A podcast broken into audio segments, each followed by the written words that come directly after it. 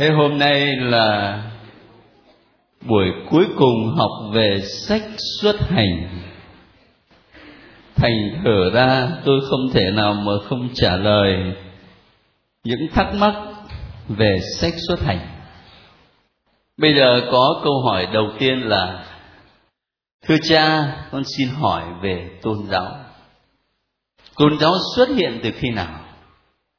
Thầy cô ở trường đại học dạy tôn giáo chính là sự tưởng tượng, là mơ ước của người nô lệ ở thời chiếm hữu nô lệ, để họ sống trong một thế giới siêu nhiên, nơi mà họ không bị đối xử thậm tệ như cuộc sống bình thường của họ. Điều đó đúng hay là sai? Cái quan điểm mà bạn à, sinh viên viết thắc mắc ở đây đó rõ ràng đó là quan điểm marxist. Trước các mắt có một triết gia nổi tiếng là Feuerbach. Feuerbach nói rằng thiên chúa không có thật, mà thiên chúa chỉ là phóng thể của con người. Những cái gì tốt đẹp ở nơi con người có, thì con người lại không tự tin là mình có mà con người lại phóng những cái tốt đẹp đó vào một hữu thể ở bên ngoài và gọi cái hữu thể đó là thiên chúa. Tất cả những gì là tốt đẹp như là sự khôn ngoan, là tình yêu, là quyền năng, con người gắn cho cái hữu thể không có thật. Đó là quan điểm của Feuerbach cho nên mới có cái câu nói nổi tiếng là không phải thiên chúa đã tạo dựng con người theo hình ảnh của ngài, mà là chính con người đã dựng nên thiên chúa theo hình ảnh của mình. Và như vậy thì tôn giáo làm cho con người bị tha hóa có nghĩa là đánh mất mình đi để trở thành một cái gì khác. Trước các marx đã có cái quan điểm triết học như vậy thế khi các marx xuất hiện, thì ông đưa cái tư tưởng này vào trong cái suy tư triết học của ông là một thứ triết học duy vật biện chứng và duy vật lịch sử. Có nghĩa là ông áp dụng cái tư tưởng triết học đó vào trong một bối cảnh lịch sử của nhân loại. Và khi đó thì ông nói rằng, trong thế giới có chủ và nô lệ giống như là cái điều mà bạn đang nói đây này. Có giai cấp chủ và giai cấp nô lệ. Cái anh nô lệ này, cả một cuộc đời vất vả và đau khổ. Anh ta mơ ước được sống một cuộc sống hạnh phúc, thoải mái, không phải vất vả. Nhưng mà có được đâu? Bởi vì anh ta bị đàn áp mà. Anh ta bị áp bức, anh ta không có tự do. Thế thì lúc bây giờ anh ấy phóng tất cả những ước mơ của anh ấy vào một cái cõi ở trên này. Cái cõi đó gọi là thiên chúa này, là thiên đàng này. Và anh ấy mong muốn, hy vọng rằng khi mà lên thiên đàng này có chúa này thì anh ấy sẽ không còn cái cảnh khổ sở nữa. Tệ hơn nữa, cái anh chủ này nó biết như vậy cho nên nó mới vận dụng cái niềm tin tôn giáo đó để nó nói với thằng nô lệ là, thôi, đời này cứ chịu khó làm trâu làm chó, đời sau lên thiên đàng hưởng phước đời đời chẳng cùng. Tha hồ mà sung sướng. Và như vậy, tôn giáo không những làm cho con người bị tha hóa, mà hơn nữa, tôn giáo còn là khí cụ trong tay của đám chủ này để duy trì cái tình trạng nô lệ. Cho nên tôi đọc cái này thì thấy ngay thôi, đó là quan điểm của marxist. Không có gì lạ cả. Bây giờ tôi đặt ngược lại một câu hỏi. Ấy. trong cái quan điểm tư tưởng của các marx như vậy đó, thế thì ông ta lý luận tiếp, vậy thì chúng ta phải đấu tranh để làm sao không còn cái tình trạng chủ và nô lệ này nữa thấy không? Xóa cái sự phân biệt giai cấp này đi. Lúc bấy giờ tôn giáo tự nó biến mất. Tôn giáo tự nó biến mất. Bởi vì đâu còn có cái anh nô lệ, mà anh đâu còn khổ sở nữa. Cái suy tư của các Marx rất hay. Nhưng mà thực tế của lịch sử trả lời như thế nào? Đến ngày hôm nay, tôn giáo vẫn tồn tại trong một cái thế giới phát triển không phải chỉ như ở Việt Nam mà ở cả những nước phát triển rất cao, tôn giáo vẫn tồn tại và hơn nữa còn đang phát triển đến độ người ta nói thế kỷ 21 là thế kỷ của các tôn giáo. Tại sao vậy? Và tôi xin lỗi, ngay cả một số cán bộ cấp cao, tại sao cũng phải đi cúng thần cúng thánh cho nên nói thật là tôi không cảm thấy là được thuyết phục về cái cái cái quan điểm triết học này. Mặc dù là tôi có được học và tôi có được biết như tôi chia sẻ với các anh chị một chút thôi.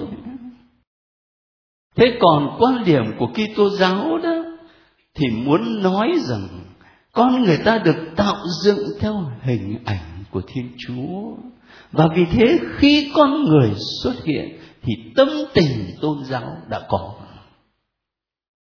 có một số bằng chứng về khảo cổ học cho thấy khi người ta khai quật những di tích của những con người cách đây rất lâu, người ta đã khám phá ra di tích của tôn giáo. Ví dụ những bàn thờ rất thô sơ bằng đá, trên đó để đầu của một con vật chẳng hạn. Rõ ràng là để cúng các thần minh thôi, không cần biết là thần minh nào, nhưng mà có cái tâm tình tôn giáo ở bên trong hoặc là trong những cái di tích về mai táng, khi người ta chôn cất một con người, không bao giờ người ta chôn cất giống như chôn cất một con vật. Không bao giờ. Mà có những di tích cho thấy là người ta chôn cất một con người thì kèm theo những dụng cụ mà con người đó sử dụng ở trong cuộc sống trần thế. Như thể là bước qua thế giới bên kia thì người ta sẽ tiếp tục sử dụng để mà sống ngày hôm nay vẫn có thiếu gì người đốt đô la mã, vàng mã để gửi cho bà con ở dưới cái xài đấy, mình không cần phê phán được đúng hay sai, nhưng mà ít nhất là nó hàm ẩn một cái tâm tình tôn giáo ở bên trong. Hoặc là có những di tích mai táng khi người ta chôn cất một con người thì người ta không đặt nằm thẳng như thế này, mà người ta lại đặt nằm ở trong cái thế của đứa trẻ một cái bào thai ở trong lòng mẹ. Chết là trở về với lòng mẹ. Cái tâm tình tôn giáo đã có từ rất lâu, chứ không phải chỉ trong một cái xã hội mà có chủ đô như thế này. Và thực tế lịch sử làm chứng cho chúng ta thấy. Bạn sinh viên hỏi tôi thì tôi xin chia sẻ chút như vậy. Rồi bạn hỏi tiếp, cơ đốc giáo có phải là một nhánh đạo của công giáo không? Thế thì xin trả lời thế này. Vấn đề là cách dịch thôi. Cơ đốc giáo, Kitô giáo. Tôi nghĩ đây là cái cách dịch thôi. Dịch khác nhau. Dịch từ cái tiếng, ví dụ bây giờ bạn là sinh viên có lẽ quen tiếng anh, christianity. Chúng ta dịch là Kitô giáo. Có thể anh em ở bên tin lành dịch là cơ đốc giáo cũng giống như chẳng hạn như các bạn bảo tin lành. Thế còn người công giáo thì gọi tin gì? Tin mừng. Thấy không? Tin mừng. Ngày xưa không gọi là tin mừng phúc âm. Tất cả những từ này đều dịch từ cái tiếng hy lạp evangelion. Bạn không quen với tiếng hy lạp thì tiếng anh bạn mở ra lập tức thấy good news cách dịch khác nhau. Thế thôi. Thế bây giờ hỏi rằng có phải là một nhánh của công giáo không? Thì mình phải biết lịch sử một chút. Thuở ban đầu, Chúa Giêsu Kitô thiết lập có một tôn giáo, đó là Kitô giáo, đạo của Chúa Kitô. Chỉ có một nhưng trong dòng lịch sử đến thế kỷ thứ 10 thì đã có sự phân tách của giáo hội chính thống. Ngày hôm nay ta thấy còn khá nhiều ở liên xô cũ, thấy không? Và các nước lân cận. Đến thế kỷ thứ 16 lại có một sự phân tách nữa của anh em tin lành rồi tiếp theo sự ly khai của anh em tin lành, chúng ta có đạo của nước anh đó, anh giáo, thấy không? Phần còn lại là công giáo. Chúng ta gọi là giáo hội công giáo roma, bởi vì có giáo hội công giáo đông phương nữa, ít phổ. Như vậy khi các anh chị và các bạn nhìn vào cái hình này thì mình thấy công giáo có phải là Kitô giáo không? Tin lành có phải Kitô giáo không? Chính thống có phải Kitô giáo không? Như vậy bây giờ một người theo đạo tin lành thì có phải Kitô hữu không? Phải, tin vào Chúa Kitô. Nhưng mà có phải công giáo không? Dạ thưa không. Thấy vấn đề ngay. Còn cái cách dịch ở xã hội chúng ta quen dịch là Thiên Chúa giáo. Thì nói thật là chúng tôi đã có ý kiến từ đầu, dịch như vậy là không có chỉnh.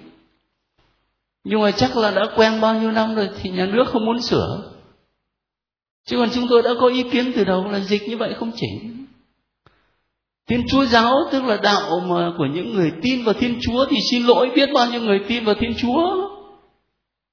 Anh em Hồi giáo người ta có tin vào Chúa không? Những người mà người ta thờ ông trời người ta có tin vào Thiên Chúa không? Dịch như thế là không chỉnh, nhưng mà có thể về mặt xã hội thì người ta ngại cái từ công giáo, có nghĩa là đạo công cộng. Nhưng mà không phải, cái từ công giáo ở đây nó mang nghĩa là phổ quát. Đây là một tôn giáo không hạn chế trong một tầng lớp xã hội nào, trong một dân tộc, trong một nền văn hóa, một ngôn ngữ nào, mà là một tôn giáo mở ra cho tất cả mọi người. Chúng ta không có muốn đạo của mình phải trở thành quốc giáo, nhưng mà đạo của mình là đạo mở ra cho tất cả mọi người. Ai muốn gia nhập cũng được. Cho nên các anh các chị là người công giáo ở việt nam, các anh các chị có sang roma, các anh các chị có đi sang trung đông, vào bất cứ một nhà thờ công giáo nào, các anh chị vẫn cảm thấy như đó là nhà của mình bởi vì cũng cùng một thánh lễ, cũng cùng một nghi thức phụng vụ, chỉ có khác là về ngôn ngữ thôi. Còn giống y như nhau vậy ấy, xin góp ý với bạn sinh viên gửi thắc mắc một vài cái ý tưởng nhỏ nhỏ, hy vọng là làm cho nó sáng lên một chút. Bây giờ tiếp theo, có một thắc mắc rất là hay ngày xưa phép lạ và chiến tai họa liên tiếp xảy ra trên đất ai cập mà pharaoh vẫn cứng lòng. Ngày nay khoa học lý giải mọi hiện tượng theo quy luật tự nhiên. Vậy các thiên tai xảy ra gần đây là hiện tượng tự nhiên hay là dấu chỉ của thiên chúa nhắc nhớ loài người? Hãy thức tỉnh, vượt qua mọi cám dỗ và trở lại trong sự thương yêu của người. Thắc mắc rất là hay tiếp theo đó, cái thắc mắc này nó không phải là tương tự, nhưng mà nó liên kết với một thắc mắc khác. Thưa cha, đối với sách sáng thế thì không được hiểu theo lịch sử. Thế còn từ sách xuất hành trở đi, có được hiểu như là những sự kiện của lịch sử không? Thế thì bây giờ, tôi ờ, chia sẻ cái suy nghĩ này. Bây giờ chúng ta nói lịch sử có sự kiện lịch sử. Và sau cái sự kiện lịch sử đó thì có phần giải thích lịch sử. Anh chị có công nhận như vậy không? Tôi lấy một ví dụ nhé. Sự kiện lịch sử, ngày 16 tháng 9 năm 2006 Đức Giáo Hoàng Benedicto thứ 16 đọc một bài diễn văn tại Đại học ở Regensburg. Đấy là sự kiện lịch sử. Rõ ràng, ngày tháng năm, nơi chốn, ai đọc bài diễn văn, đọc ở đâu nhưng mà giải thích lịch sử thì có thể khác sau cái sự kiện lịch sử đó, anh em hồi giáo một số nhỏ thôi, hô hào rằng ông giáo hoàng Benedicto thứ 16 đọc cái bài diễn văn đó là ông ấy kêu gọi người Kitô giáo thánh chiến chống lại hồi giáo. Cho nên chúng ta phải vùng lên. Đấy là giải thích lịch sử. Đang khi đó, về phía công giáo, các vị hồng y chính thức lên tiếng. Đức giáo hoàng không hề có ý định đó qua bài diễn văn nhưng đó là một bài diễn thuyết cho giới trí thức tại đại học. Và mục đích là để làm nổi bật cái mối tương quan giữa đức tin và lý trí. Và như thế thì cái môn thần học là cái môn vận dụng lý trí để suy tư đức tin cần phải có mặt trong khuôn viên một đại học. Các anh chị có thấy hai cách giải thích khác nhau không? Đấy tôi không có nói chuyện ngày xưa. Nói ngay ngày hôm nay đây này. Một cái sự kiện nóng bỏng mới nhất đây này. Để muốn nói với các anh chị điều này. Sự kiện lịch sử có, nhưng giải thích lịch sử không hoàn toàn giống nhau. Bởi vì khi người ta giải thích, người ta viết lại lịch sử là luôn luôn người ta viết từ một quan điểm quan điểm có nghĩa là cái điểm mà tôi đứng đó để nhìn point de vue. Cái điểm tôi đứng đó để tôi nhìn sự vật. Nếu tôi đứng đây, tôi nhìn cái nhà nguyện ở bên nhà truyền thống, tôi sẽ thấy cái mặt ngang của nhà nguyện. Nhưng nếu tôi đi ra giữa sân, tôi đứng tôi nhìn, thì tôi thấy cái mặt tiền của nhà nguyện. Nếu tôi đi thang máy lên cái nhà 33 lầu phía đằng trước tôi nhìn thì tôi thấy cái nóc của nhà nguyện cái điểm mà chúng ta đứng để nhìn, nó sẽ làm cho sự vật được mô tả khác đi. Tương tự như vậy, một sự kiện lịch sử chỉ là một, nhưng mà cách giải thích lịch sử thì khác. Bây giờ ta áp dụng một phần vào trong cuốn sách xuất hành. Có những sự kiện đã xảy ra trong lịch sử. Rõ ràng, dân do thái bị làm nô lệ bên đất ai cập dưới thời vua pharaoh. Rồi dân do thái được giải thoát khỏi đất ai cập, rõ ràng xảy ra. Rồi sau đó họ trải qua một hành trình lâu trong sa mạc trước khi mà họ vào đất Canaan. Đó là sự kiện lịch sử. Nhưng mà khi tác giả thánh kinh viết lại những sự kiện đó thì các ngài viết từ quan điểm của đức tin. Và các ngài đề cao cái vai trò của thiên chúa, đến độ nói rằng chúa làm cho pharaoh ra cứng lòng. Tôi có cắt nghĩa với các anh chị một lần.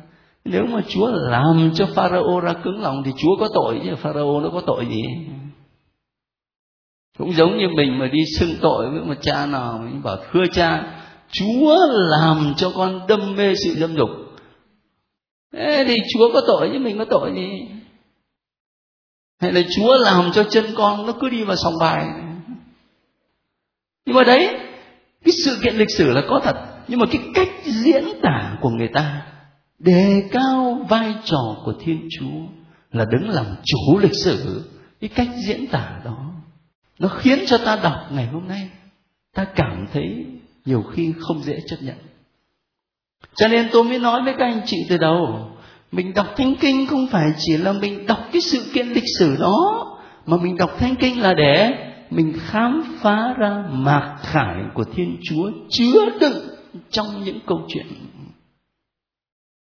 Cái hy vọng rằng các anh chị, mà cụ thể là một, hai anh chị gửi thắc mắc này thì ờ, cũng thấy nó sáng lên được một tí nhé bây giờ là một thắc mắc khác thưa cha, con là người không có đạo.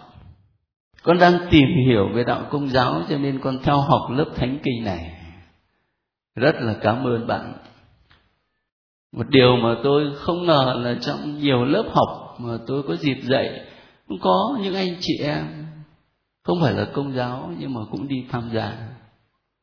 Ngay cả nhà thờ đức bà cũng vậy nữa trong nhiều năm tôi dâng lễ ở đó tôi không nghĩ rằng là trong nhà thờ có anh chị em ngoài công giáo Cho đến khi mà các anh chị đi học lớp giáo lý dự tòng để chuẩn bị rửa tội thì mới viết bài chia sẻ mới kể là có người đi lễ đã ba năm, có người năm năm, có người bảy năm rồi mới quyết định là đi học giáo lý dự tòng để trở thành người công giáo. Thế trong chúng ta cũng có một vài anh chị không phải là công giáo nhưng mà vẫn có mặt ở đây. Sau khi đọc uh, xong sách sáng thế và xuất hành thì con có một vài câu hỏi mong cha giải thích. Thứ nhất, luật một vợ một chồng đã được Thiên Chúa chúc lành ngay từ khi mới tạo dựng. Thế mà con thấy vào thời các tổ phụ người ta không mấy quan tâm lắm về vấn đề này con thấy có nhiều chuyện rất ngược với đạo đức luân lý. Thế thì xin cha giải thích thêm về vấn đề này. Bạn có câu hỏi hay quá. Chúa đã chúc phúc từ đầu là một vợ, một chồng mà các tổ phụ thì ít là hai. Có đứng lại còn dăm ba nữa. Đến thời vua salomon thì không biết bao nhiêu mà kể. Thế thì nó làm sao? Đúng rồi bây giờ chúng ta nhìn lại lịch sử cứu độ nhé. Thiên chúa tạo dựng con người đầu tiên là adam, eva. Và bạn nói hoàn toàn chính xác, luật một vợ một chồng đã được chúa chúc lành ngay từ khi mới tạo dựng. Rất đúng. Nhưng xin hỏi tiếp, Adam, Eva có sống mãi trong tình trạng gọi là công chính nguyên thủy có không? Dạ thưa không. Sau đó là là tội tội lỗi. Và khi mà đọc sách xuất hành đến cái phần này, tôi đã phân tích cho các anh chị đó, cái căn bản của cái tội này này là nó phá vỡ đi sự hiệp thông giữa con người ta với thiên chúa, giữa con người ta với nhau và giữa con người ta với cả vũ trụ. Và ngay từ lúc đấy thì thiên chúa đã có lời hứa cứu độ. Thế rồi trong suốt lịch sử của israel mà chúng ta đọc ở trong sách xuất hành, từ sáng thế bắt đầu từ abraham, thấy không? Đó là chúa chuẩn bị để thực hiện cái công trình cứu độ loài người. Và đỉnh cao là Chúa Giêsu Kitô. Đấy, trong suốt cả một cái hành trình dài như thế này này. Thế thì các tổ phụ nằm ở đây chẳng hạn. Thấy không? Các tổ phụ nằm ở cái giai đoạn này thì đương nhiên là ít là hai bà, nhiều thì dăm bảy. Thì chuyện đó là mình cũng hiểu được. Thiên Chúa chuẩn bị và giáo dục con người ta một cách tiệm tiến từng bước một cho đến thời của Chúa Giêsu. Nếu ai đọc tin mừng theo Thánh Matthew chương 19 thì sẽ thấy Chúa nói với người Do Thái lúc đó là, vì các ông cứng lòng, cho nên Môse mới cho phép ly dị. Còn thuở ban đầu thì không có như vậy. Đến lúc đó Chúa Giêsu mới dẫn người ta trở về ý định ban đầu của Thiên Chúa. Ngài kiện toàn lề luật. anh thử đó bạn thấy rõ nhé. À, bạn đặt câu hỏi rất là hay nhưng mà nếu chúng ta nhìn ngược lại lịch sử một chút như vậy thì sẽ thấy nó sáng rồi. Thế bây giờ bạn hỏi tiếp. Con nghe anh bạn rủ con đi học lớp thánh kinh nói là Thiên Chúa là cha của mọi người, dù người đó có đạo hay vô thần đi nữa thế mà sau khi đọc sách xuất hành thì con thấy chúa hình như chỉ là chúa của dân israel thôi. Vì ngài đã gây ra những tai ương và giết các con trai đầu lòng của người ai cập để dẫn dân riêng của ngài ra khỏi ai cập về đất hứa. Hình ảnh một thiên chúa giàu lòng thương xót là cha của mọi người mà anh bạn, đạo công giáo hay trình bày với con có vẻ không hợp lý lắm. Đến đây con cũng có một thắc mắc là vấn đề đa tôn giáo hay là đa thần, liệu có thật hay không? Vì Thiên Chúa đã chọn dân riêng của Ngài là dân Israel thì con nghĩ vào thời bấy giờ có rất nhiều dân tộc sống trên mặt đất. Như vậy mỗi một dân tộc sẽ có một vị thần bảo hộ riêng cho mình. Đó chính là sự đa thần hay đa tôn giáo có phải không? thế thì xin cha cho biết ý kiến về vấn đề này cái câu hỏi này nó khá gần gũi với cái câu hỏi tôi vừa mới giải đáp đó. Có nghĩa là sự kiện lịch sử là như vậy. Nhưng mà khi viết lại cái lịch sử đó thì người ta viết theo cái quan điểm của đức tin để đề cao cái vị trí, vai trò của thiên chúa. Thế cho nên bạn đọc bạn có thể thấy sao một thiên chúa, một độc ác dữ vậy thiên chúa sao mà ngài giết chóc người ta khiếp quá vậy? Đấy, nó gần gũi với lại cái thắc mắc vừa rồi. Thêm vào đó, nó có cái chuyện này. Khi thiên chúa tuyển chọn israel làm dân riêng của người, thì không phải để israel giữ chúa cho riêng mình, mà là để chuẩn bị họ đón nhận đấng cứu thế là Chúa Giêsu Kitô. Và Chúa Giêsu Kitô đến không còn phải là cho một dân tộc mà là cho tất cả nhân loại. Cho nên đây này, người Việt Nam đây này. Nếu mà chúng ta chỉ có giữ lại ở trong do thay giáo thì làm gì mà có người Việt Nam mà công giáo được? Nhưng mà rõ ràng là với Chúa Giêsu đó thì tin mừng cứu độ là cho tất cả mọi người, cho tất cả nhân loại. Nhưng mà trước khi Chúa Giêsu xuống thế làm người thì Thiên Chúa đã chuẩn bị dân Israel để từ cái dân đó ngài giáo dục từ từ rồi đến một giai đoạn đấng cứu thế mới xuất hiện. Cho nên là ngài giáo dục nhân loại từng bước từng bước một thành thử ra tôi hy vọng là bạn có cái thắc mắc này á, thì là bạn không chỉ có ngừng lại ở sách xuất hành, nhưng mà chúng ta sẽ đi tiếp một trăm tuần cơ mà và khi mà ta bước sang tin mừng của Chúa Giêsu Kitô, thì ta sẽ càng ngày càng thấy rõ hơn dung mạo của một Thiên Chúa đích trực là Cha Đức Giêsu Kitô và là Cha của chúng ta nhé. Thế còn cái chuyện mà đa thần đó thì ờ, bạn giải thích là có rất nhiều dân tộc sống trên mặt đất. Như vậy thì mỗi một dân tộc ờ, sẽ có một vị thần bảo hộ riêng cho mình. Đó chính là sự đa thần hay là đa tôn giáo, có phải không?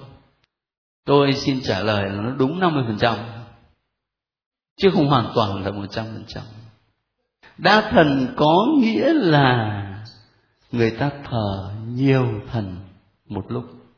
Đấy người ta thờ nhiều thần một lúc. Còn chúng ta đó, có đa thần không? Độc thần giáo chứ điều đang quan trọng nhất là, hỡi Israel, hãy nghe đây, Thiên Chúa Chúa chúng ta là Chúa duy nhất. Chỉ có một Thiên Chúa mà thôi, còn mọi sự đều là loài thụ tạo hết còn trong đa thần giáo đó là người ta thờ nhiều thần thánh lắm. Còn đa tôn giáo lại khác. Đa tôn giáo có nghĩa là có nhiều tôn giáo. Ngay ở Việt Nam bên cạnh Kitô giáo thì có Phật giáo rất là đông, có lão giáo, có khổng giáo, rồi lại còn thêm cao đài giáo nữa, hóa hảo nữa, Tôi nhớ trước 75 có một lần tôi đi xe đò xuống Long Xuyên. Ở cái chỗ ngã ba lộ tẻ thấy một ngôi nhà chung quanh toàn rác thôi, nhiều rác lắm. Không những là đống rác mà còn chất lên cả nóc nhà nữa cơ. Thế tôi mới hỏi thì người ta mới giải thích cho tôi là ở đấy có một cái bà, có người con đi lính, rồi người con bảo nghe bà ấy kể là chết trận rồi hiện về nói với bà ấy là mẹ phải lập một cái đạo gọi là đạo rác. Nhiều đạo thế. Đa tôn giáo không có phải là đa thần, phải phân biệt hai từ khác nhau nhé. Còn à, một vài thắc mắc nữa. Đây là một câu hỏi về tính thiên vị và tính công bình của đức chúa. Có lẽ là nó cũng có một phần giống giống, một vài câu hỏi chúng ta đã mới nói nếu đức chúa là đấng toàn năng hằng hữu khắp vũ trụ trời đất, thì tại sao Đức Chúa không mặc khải về mình cho toàn thể nhân loại thời cựu ước cũng như bây giờ, mà lại chỉ nói chuyện với dân Do Thái? Đấy tôi vừa mới nói đó, là Thiên Chúa mặc khải mình với dân Do Thái, không phải là để họ giữ cho họ mà là để họ phải loan báo cái mặc khải đó cho muôn dân. Ý nghĩa là như vậy.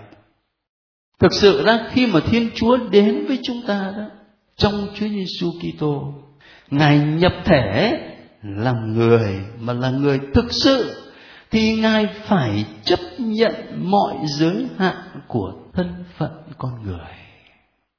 Ngài không thể vừa là đàn ông, vừa là đàn bà được gọi là bd thì mệt lắm ngài không thể vừa là người do thái vừa là người việt nam được ngay trên đất nước Palestine, quê hương của Chúa, Ngài không thể vừa ở Jerusalem mà vừa ở Nazareth được. Trong cái thân phận của con người bình Cho nên khi Thiên Chúa nhập thể thì Ngài phải chấp nhận cái giới hạn. Ở đây cũng vậy, Thiên Chúa ngỏ lời với dân Do Thái thì Ngài sử dụng cái ngôn ngữ của họ trong cái văn hóa của họ. để chấp nhận cái giới hạn. Nhưng mà vấn đề là ở chỗ không phải là người ta giữ cho riêng mình mà là phải loan báo cho muôn dân. Thế rồi tiếp tục bạn hỏi thế này. Trong sách xuất hành ở chương 20 Chúa nói về việc không thờ thần khác bởi vì Chúa ghen vậy, Chúa ghen khi những người khác, những dân tộc khác đang thờ rất nhiều vị thần khác nhau hay sao? Thực sự ra, cái từ mà ta là đấng ghen tương, chúng ta phải đặt trong bối cảnh của nó để hiểu rằng chúa muốn nhấn mạnh rằng chỉ thờ phượng một mình ngài mà thôi một mình ai mà thôi. Chứ nếu mà mình hiểu cái từ ghen ở đây theo cái nghĩa đánh ghen đó thì hơi mệt. Mệt lắm. Nhưng mà phải hiểu là ngài nhấn mạnh là chỉ thờ phượng một mình thiên chúa mà thôi. Và thực ra về mặt thần học á, thì phải nói thêm cái này. Khi chúng ta thờ phượng một mình thiên chúa mà thôi đó là chính mình nâng cao cái phẩm chất làm người của mình còn nếu mà mình xa đà vào những cái chuyện thờ đủ những thứ thần tượng khác, thì mình dần dần đánh mất cái phẩm chất của mình. Nói một cách cụ thể, nếu thiên chúa của đức giêsu kitô không phải là thiên chúa duy nhất trong cuộc đời của các anh chị và tôi, mà thiên chúa của các anh chị và tôi lại là thần xác thịt, thần đô la, thì không chừng là phẩm giá lòng người của chúng ta nó sẽ xa suốt. Thế cho nên tôi đề nghị chúng ta hiểu cái từ ghen tương ở đây cho nó đúng hơn. Tiếp theo, sách xuất hành nói là chúa sẽ loại trừ kẻ tế thần khác ngoài chúa. Vậy chúa có công bằng không khi mà phạt kẻ không biết? Trong dân gian hay nói không biết thì là không có tội mà Chúa Giêsu cũng nói lạy cha cha hãy tha cho chúng vì chúng không biết việc chúng làm đấy bạn lý luận hay quá mà Chúa lại nói là Chúa sẽ loại trừ kẻ tế thần khác ngoài Chúa. Thế nhưng mà tôi xin hỏi bạn thế này này, ở trong sách xuất hành chương 22 mà bạn trích dẫn đó là Chúa đang nói với ai đây? Hả? Chúa đang nói với dân Israel mà. Thấy không? Chúa đang nói với dân Israel là dân ký kết giao ước với Chúa. Chứ đâu có phải là chúa nói chung chung mà vì chúa nói với họ, cho nên chúa mới bảo, ai trong các ngươi mà tế thần khác ngoài ta thì sẽ bị phạt. Nói là nói với dân israel. Thế cho nên bạn cứ an tâm, nếu mà không biết thì không có tội và trích dẫn thánh kinh ở đây rất là chính xác. Chúa giêsu cầu nguyện xin cha tha cho họ vì họ lầm, không biết. Rồi thì à, cuối cùng, Xuất hành chương 21 từ câu 1 đến câu 4 thì là tuyên ngôn về nhân quyền. Bởi vì từ trước cho tới lúc đó, mọi người coi nô lệ là vĩnh viễn. Thế nhưng từ câu 5 đến câu 11 là sự công bằng trước luật pháp về tình người thì cũng có phần khó mà thuyết phục mọi người. Vậy thì xin cha giải thích rõ xuất hành 21 năm 11 cái này về các anh chị đọc lại coi, tôi sợ là chúng ta không có đủ thời giờ. Tôi chỉ có mỗi cái gợi ý này thôi, là khi các anh chị đọc cái phần đó trong sách xuất hành, đừng quên rằng đã được viết ra cách chúng ta chắc chắn là hơn hai ngàn năm, mà có khi phải tới ba ngàn năm. Thấy không? Mình đừng có quên cái điều đấy. Cách đây là ba ngàn năm. Mà trong cái thời điểm cách đây ba ngàn năm mà có những quan điểm như vậy là tiến bộ lắm. Mình lại lấy cái tiêu chuẩn nhân quyền của ngày hôm nay để mà mình xét xử thì sợ là không được công bằng cho lắm xin lỗi ngay ở Việt Nam của mình cách đây một trăm năm đó mà nói về người phụ nữ đó thì quan niệm làm sao? Nói đến vợ chồng nữa thì quan niệm làm sao? Thấy không? Cái đây có một trăm năm thôi chứ đừng có nói là ba ngàn năm. Đấy, mình đặt mình vào trong bối cảnh lịch sử như vậy thì mình sẽ thấy là quan điểm tiến bộ lắm ngay về mặt xã hội để bảo vệ con người và thiên chúa cứ từng bước từng bước giáo dục người ta, tiện tiến. Ngay cả Chúa Giêsu cũng vậy, mai muốn học phúc âm rồi thấy. Chúa Giêsu đâu có tỏ mình cho các môn đệ ngay từ lần đầu tiên, hết tất cả mọi sự đó. Mà Chúa phải dạy từ từ. Dạy kỹ thế mà rồi cuối cùng cũng phải mắng các ông ấy, các anh có tai mà không nghe, có mắt mà như mù đấy dạy kỹ thế rồi cuối cùng cũng có ông Judas Đức Chúa Trời huấn luyện có 12 người mà cũng mất một.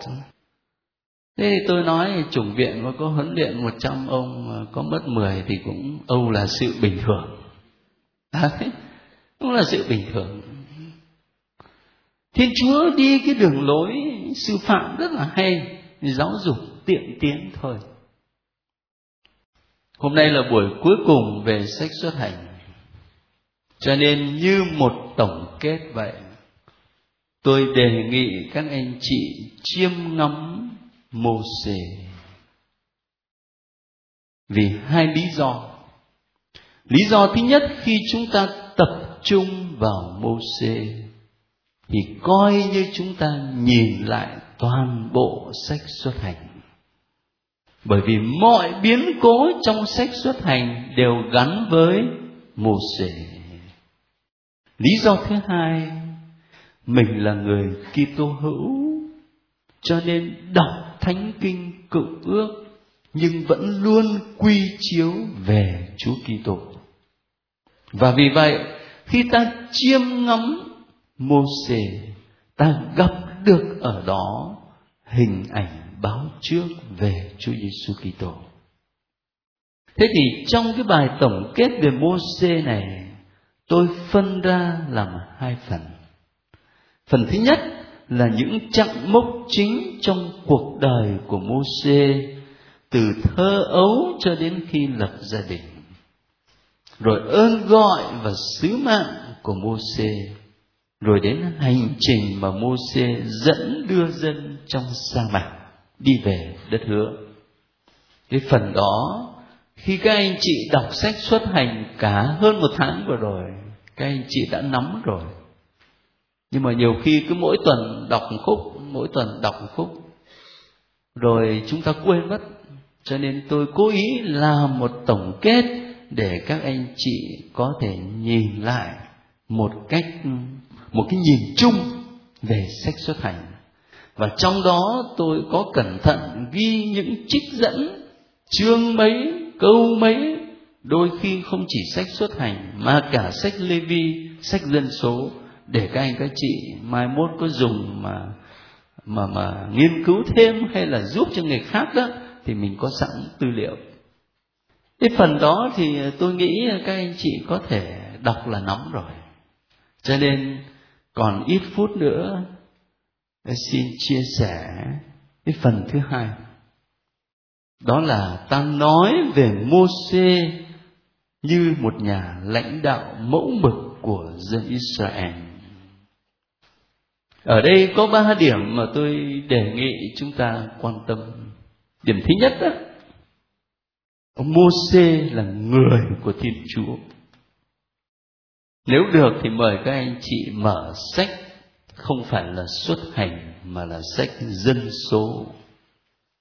Ta phải đặt mình vào trong bảng văn cơ, mới thấy đầy đủ ý nghĩa. Sách dân số ở chương 12 chúng ta cùng nhau xem chương 12 từ câu 1 cho đến hết câu 8 sách dân số có nghĩa là cuốn sách sau sách gì? Levi bà Miriam và ông Aaron phản đối ông Môsê về người đàn bà xứ cút mà ông đã lấy, vì ông đã lấy một người đàn bà xứ cút làm vợ.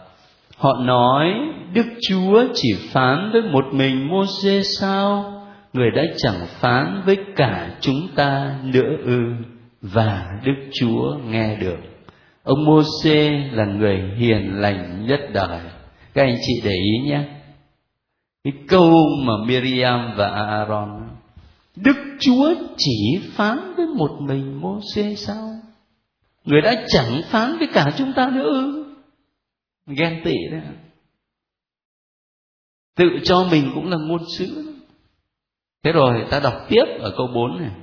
Đột nhiên Đức Chúa phán với ông Môsê, ông Aaron và bà Miriam, cả ba hãy đi ra lều hội ngộ và ba người đã ra Đức Chúa ngự xuống giữa đám mây và dừng lại ở cửa lều. Người gọi ông Aaron và bà Miriam và hai người đi ra. Người phán, hãy nghe ta nói đây, nếu trong các ngươi có ai là ngôn sứ, thì ta, Đức Chúa, ta sẽ tỏ mình ra cho nó trong thị kiến, hoặc sẽ phán với nó trong giấc mộng. Nhưng với mô xê tôi tớ ta thì khác. Tất cả nhà ta ta đã trao cho nó. Ta nói với nó trực diện, nhãn tiền, chứ không nói bí ẩn. Và hình dáng đức chúa, nó được ngắm nhìn. Vậy tại sao các ngươi không sợ nói động đến mô xê tôi tớ ta có ai mà được Chúa dành cho những lời lẽ tuyệt vời như thế này cho dù là các ngôn sứ đi nữa đó, thì Chúa nói ta sẽ tỏ mình ra cho nó ở trong thị kiến hay là phán với nó ở trong giấc mộng thôi. Thế còn mô xe thì làm sao? Cả nhà ta ta trao cho nó. Ta nói với nó trực diện nhãn tiền chứ không nói bí ẩn có ai mà được chúa dành cho những lời tuyệt vời như vậy? Rõ ràng Môse là người của chúa. Thế rồi nếu mà các anh chị trở về với sách xuất hành, ít nhất là ở chương 34 thì ta sẽ thấy kẻ là Môse lên trên núi đó. Và ông ấy ở trên núi với chúa bao nhiêu? Bốn mươi đêm bốn mươi ngày. Và khi ông đi xuống thì làm sao? Mặt ông ấy sáng chói. Mặt ông sáng chói. Đến nỗi mà người ta không dám nhìn. Ở với chúa. Và mặt ông bừng sáng. Tôi muốn các anh chị quan tâm cái chuyện này. Ở với chúa nếu mà chúng ta mở tin mừng theo Thánh Marco ở chương 3 câu 13 đó, nói về việc Chúa Giêsu gọi và thiết lập nhóm 12 tông đồ, thì các anh chị sẽ gặp cái câu này. Câu 13 rồi người lên núi và gọi đến với người, những kẻ người muốn và các ông đến với người người lập nhóm 12 để các ông ở với người và để người sai các ông đi rao giảng thấy không Chúa thiết lập nhóm 12 các tông đồ là quan trọng lắm. Nhưng mà Thánh Marco kể đó, Chúa lập nhóm 12 trước hết là để các ông làm sao? Ở với Chúa. Thường là chúng ta chỉ quan tâm đến những chuyện là Chúa sai đi. Nhưng mà trước hết là ở với Chúa. Nhiều khi mình nhiệt thành lắm, mình bảo là tôi phải làm việc tông đồ tôi đi, tôi khuyên nhủ người này, tôi dạy dỗ người khác mà mình quên, cái điều kiện tiên quyết là ở với chúa linh mục cũng vậy linh mục dễ bị cám dỗ, tôi phải giảng giải rồi tôi phải làm các bí tích rồi thì tôi phải làm các việc mục vụ rồi tổ chức các công tác xã hội. Mà cái căn bản nhất là ở với chúa.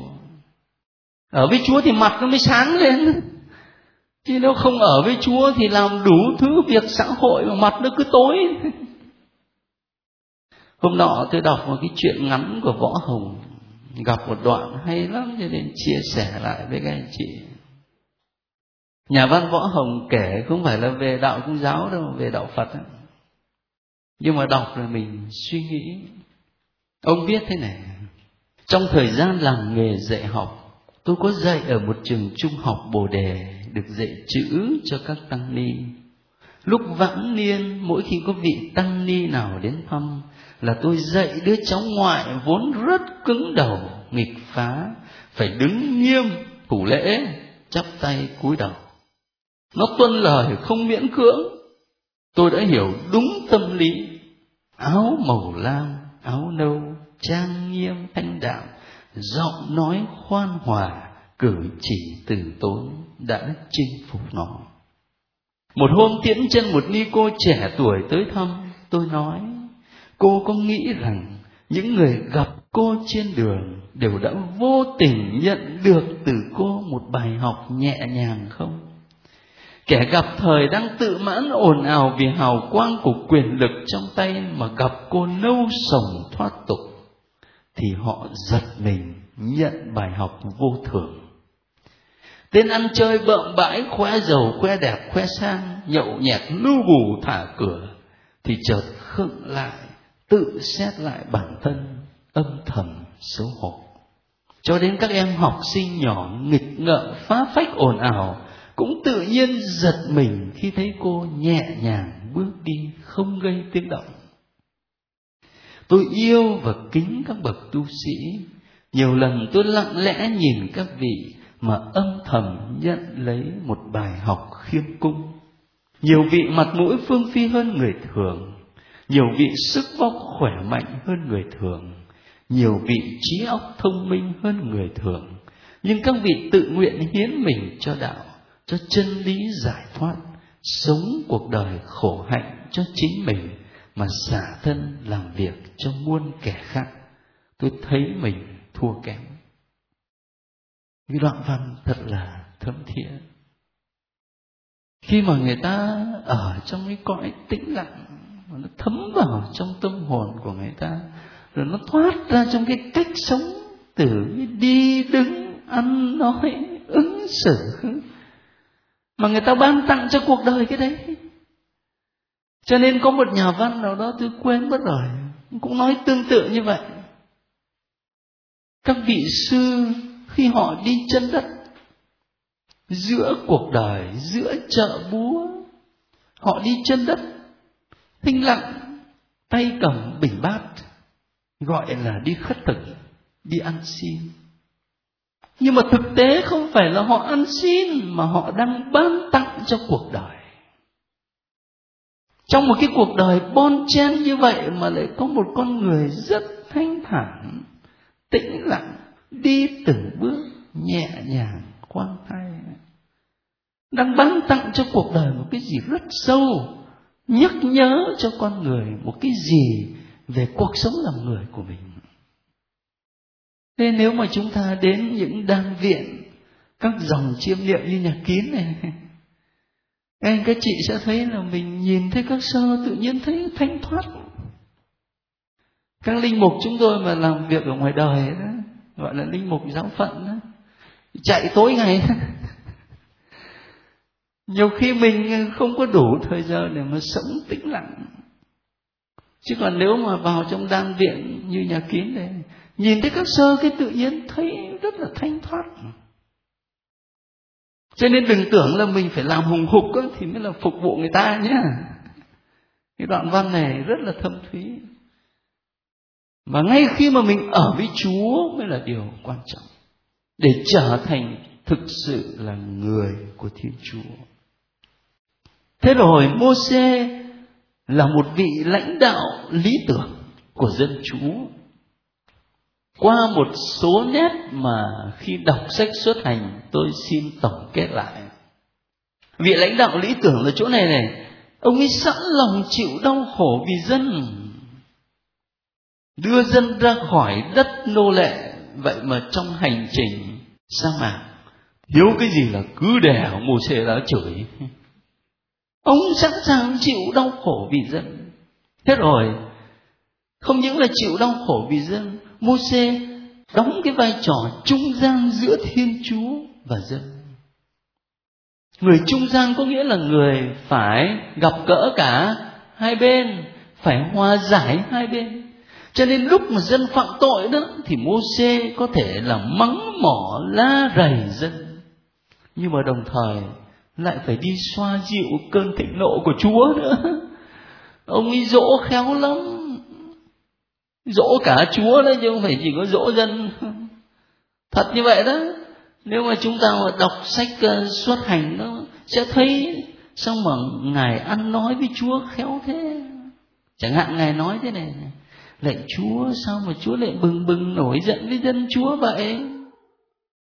Dân mà chúa đã giơ cánh tay mạnh mẽ đưa ra khỏi đất ai cập. Tại sao người ai cập lại có thể rêu rao là chính vì ác tâm mà chúa đã đưa chúng ra để giết chúng ở trong miền núi và tiêu diệt chúng khỏi mặt đất? Cho nên con xin chúa thôi, chúa nguôi cơn giận đi.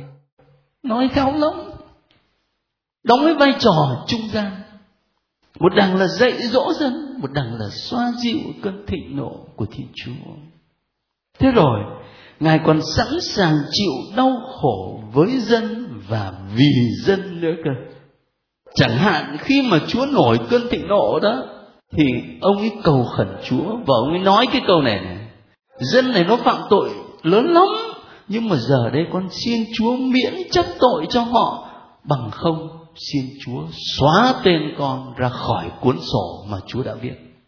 Thế cơ mà chấp nhận là chịu hình phạt vì dân thế tôi hỏi các anh chị, các anh chị chiêm ngắm Chúa Giêsu ở trên thập giá, các anh chị có gặp cái hình ảnh của Môsê ở đây các anh chị chiêm ngắm Chúa Giêsu trên thập giá thì có phải là các anh chị gặp được một đấng mà mang lấy tội của thiên hạ và thân không? Đâu phải tội ngài. Mà vì tội chúng ta mà ngài chấp nhận, ngài chết. Thế nên tôi nói từ đầu đó là ngắm Môsê để thấy Chúa Giêsu. Rồi Môsê còn chuyển cầu cho dân ở trước nhan Chúa. Lúc mà dân phạm tội đã vậy này, khi mà dân chiến đấu thì ông lên núi ông cầu nguyện. Ông cầu nguyện đến nỗi mà tay ông mỏi mà ông cứ thả xuống là đánh thua. Cho nên là phải có người đỡ tay. Hình ảnh của một người chuyển cầu. Và Chúa Giêsu chính là đấng chuyển cầu cho chúng ta. Cho nên, người công giáo mình cầu nguyện luôn luôn kết thúc là chúng con cầu xin nhờ Đức Kitô, Chúa chúng con. Đấng trung gian duy nhất và là đấng chuyển cầu cho chúng ta trước tòa Chúa. Và cuối cùng, nói tất cả những điều này không thể quên cái điểm căn bản. Môsê là con người có một đức tin mãnh liệt và tình yêu. Thánh Phaolô ở trong thư Do Thái, khi mà nói về đức tin, ngài đã trưng dẫn Môsê và ngài viết về Môsê thế này, nhờ đức tin Môsê bỏ Ai Cập mà không sợ cơn thịnh nộ của nhà vua, ông vững vàng không nao núng, như thể xem thấy đấng vô hình. Như thể xem thấy đấng vô hình. Chúa là đấng vô hình mà nhưng mà Mô-xe có đức tin mãnh liệt đến cái độ là cặp mắt đức tin, làm cho ông như thể thấy đứng vô hình. Và vì thế mà ông có thể can đảm lãnh đạo dân chúa ra khỏi đất ai cập. Câu tuyệt vời, người ta hay nhắc đi nhắc lại câu này. Và đồng thời là con người của tình yêu tình yêu đối với dân. Chẳng hạn như có một lần đó là ngài tâm sự với chúa có phải con đã cưu mang cái dân này không? Có phải con đã sinh ra nó không mà chúa bảo con là phải bồng nó vào lòng như vú nuôi bồng trẻ thơ mà đem vào miền đất chúa đã thề hứa với cha ông chúng? Ông mệt quá. Chửi bới kịch liệt. Than trách nhiều quá. Muốn giết chết ông luôn. Mệt quá. Cho nên than với chúa. Nhưng mà rõ ràng là trong cái lời than này nó thể hiện một tấm lòng thấy không? Quả thật là mô xe lãnh đạo dân như một người mẹ bồng trẻ thơ vậy. Có phải con sinh ra dân này đâu mà chúa bắt con phải khổ vì nó như vậy? Mà phải có tình yêu như thế thì mới lãnh đạo được. Nên chúng ta cũng cầu xin cho các vị lãnh đạo ở trong giáo hội có được cái tâm tình như vậy. À, xin thêm nữa cả các nhà lãnh đạo xã hội cũng được có cái lòng thương dân như thế. Nếu mà thương dân thực sự như vậy thì hy vọng là có thể tìm ra những gì tốt đẹp nhất cho đời sống của con người.